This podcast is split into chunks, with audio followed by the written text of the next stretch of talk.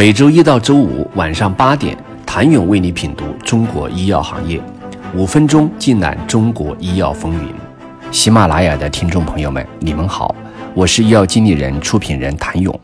近两年，新药上市审批速度明显加速。一般来说，药监部门会集中在六月与十二月审批通过一波新药申请。这些幸运儿能够满足新药上市后参加医保谈判的条件，但也经常会遇到踩线失败的情况。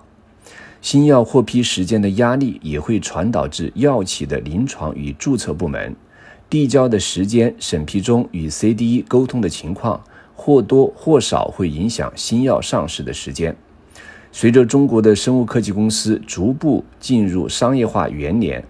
不论是商业化团队建设还是渠道能力都尚不完备，借医保之手实现市场的准入是一种捷径。六三零对于这些创新药来说也就格外重要，这也就形成了一种新的产业观点：如果可以实现药品上市审批与医保谈判准入的动态衔接，取消六三零的审批条件，对于刚刚上市的创新药来说，将更好地兑现其商业化价值。上市当年能进入医保目录已不是新闻，上市当年有机会却放弃进医保，反而被广泛关注。医保作为主要支付方，进医保就等于要做出较大的价格让步。通过降价能否换来医保类的量，以实现产品销售额的增长，是企业主要需要考虑的地方。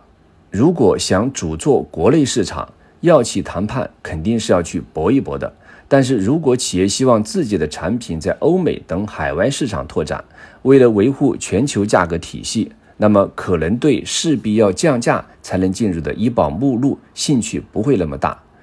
从创新药商业化情况来看，也呈现出另一种有趣的现象：进医保与放量并不划等号。二零二零年通过医保谈判进入目录的军事生物特瑞普利单抗，二零二二年销售额七点三六亿元。而二零二一年八月与十一月上市的康方生物的派安普利单抗，与斯路康瑞药业的恩沃利单抗均未参与医保谈判，选择了自费市场。但在二零二二年的上市第一个整年的销售额已逼近六亿元。由此可见，商业价值的兑现与是否进医保并不冲突。从目前医保谈判的规则来说，新适应症的纳入也需要通过简易续约进行降价谈判。因此，对于一些小适应症产品，企业在制定产品销售策略时就没有将其纳入医保的价格体系中。首次冲击进医保时，往往倾向于将大适应症作为敲门砖，不然会面临二次降价压缩利润空间的局面。同时，对于创新药来说，医保目录不是药品销售的保险箱，最终能不能进院、能卖多少，又是另一个故事。虽然医保目录实时动态准入是一种期待，但一年为期的调整还会是短期的主要步调。多位药企准入负责人与医保政策专家有此共识，今年的医保目录调整方案也延续了以往的时间节点。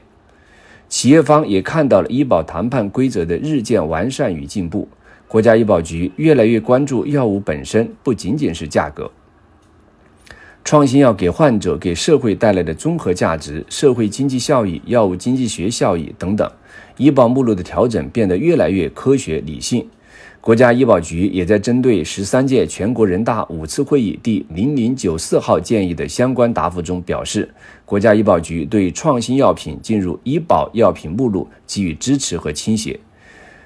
医保药品目录准入范围聚焦上市新药，目录每年常态化调整，部分创新药上市当年即被纳入国家医保目录，迅速推向市场。在涉及某些特殊疾病领域，国家医保局已经在探索实时动态纳入，比如此前在新冠治疗药物的医保准入方面。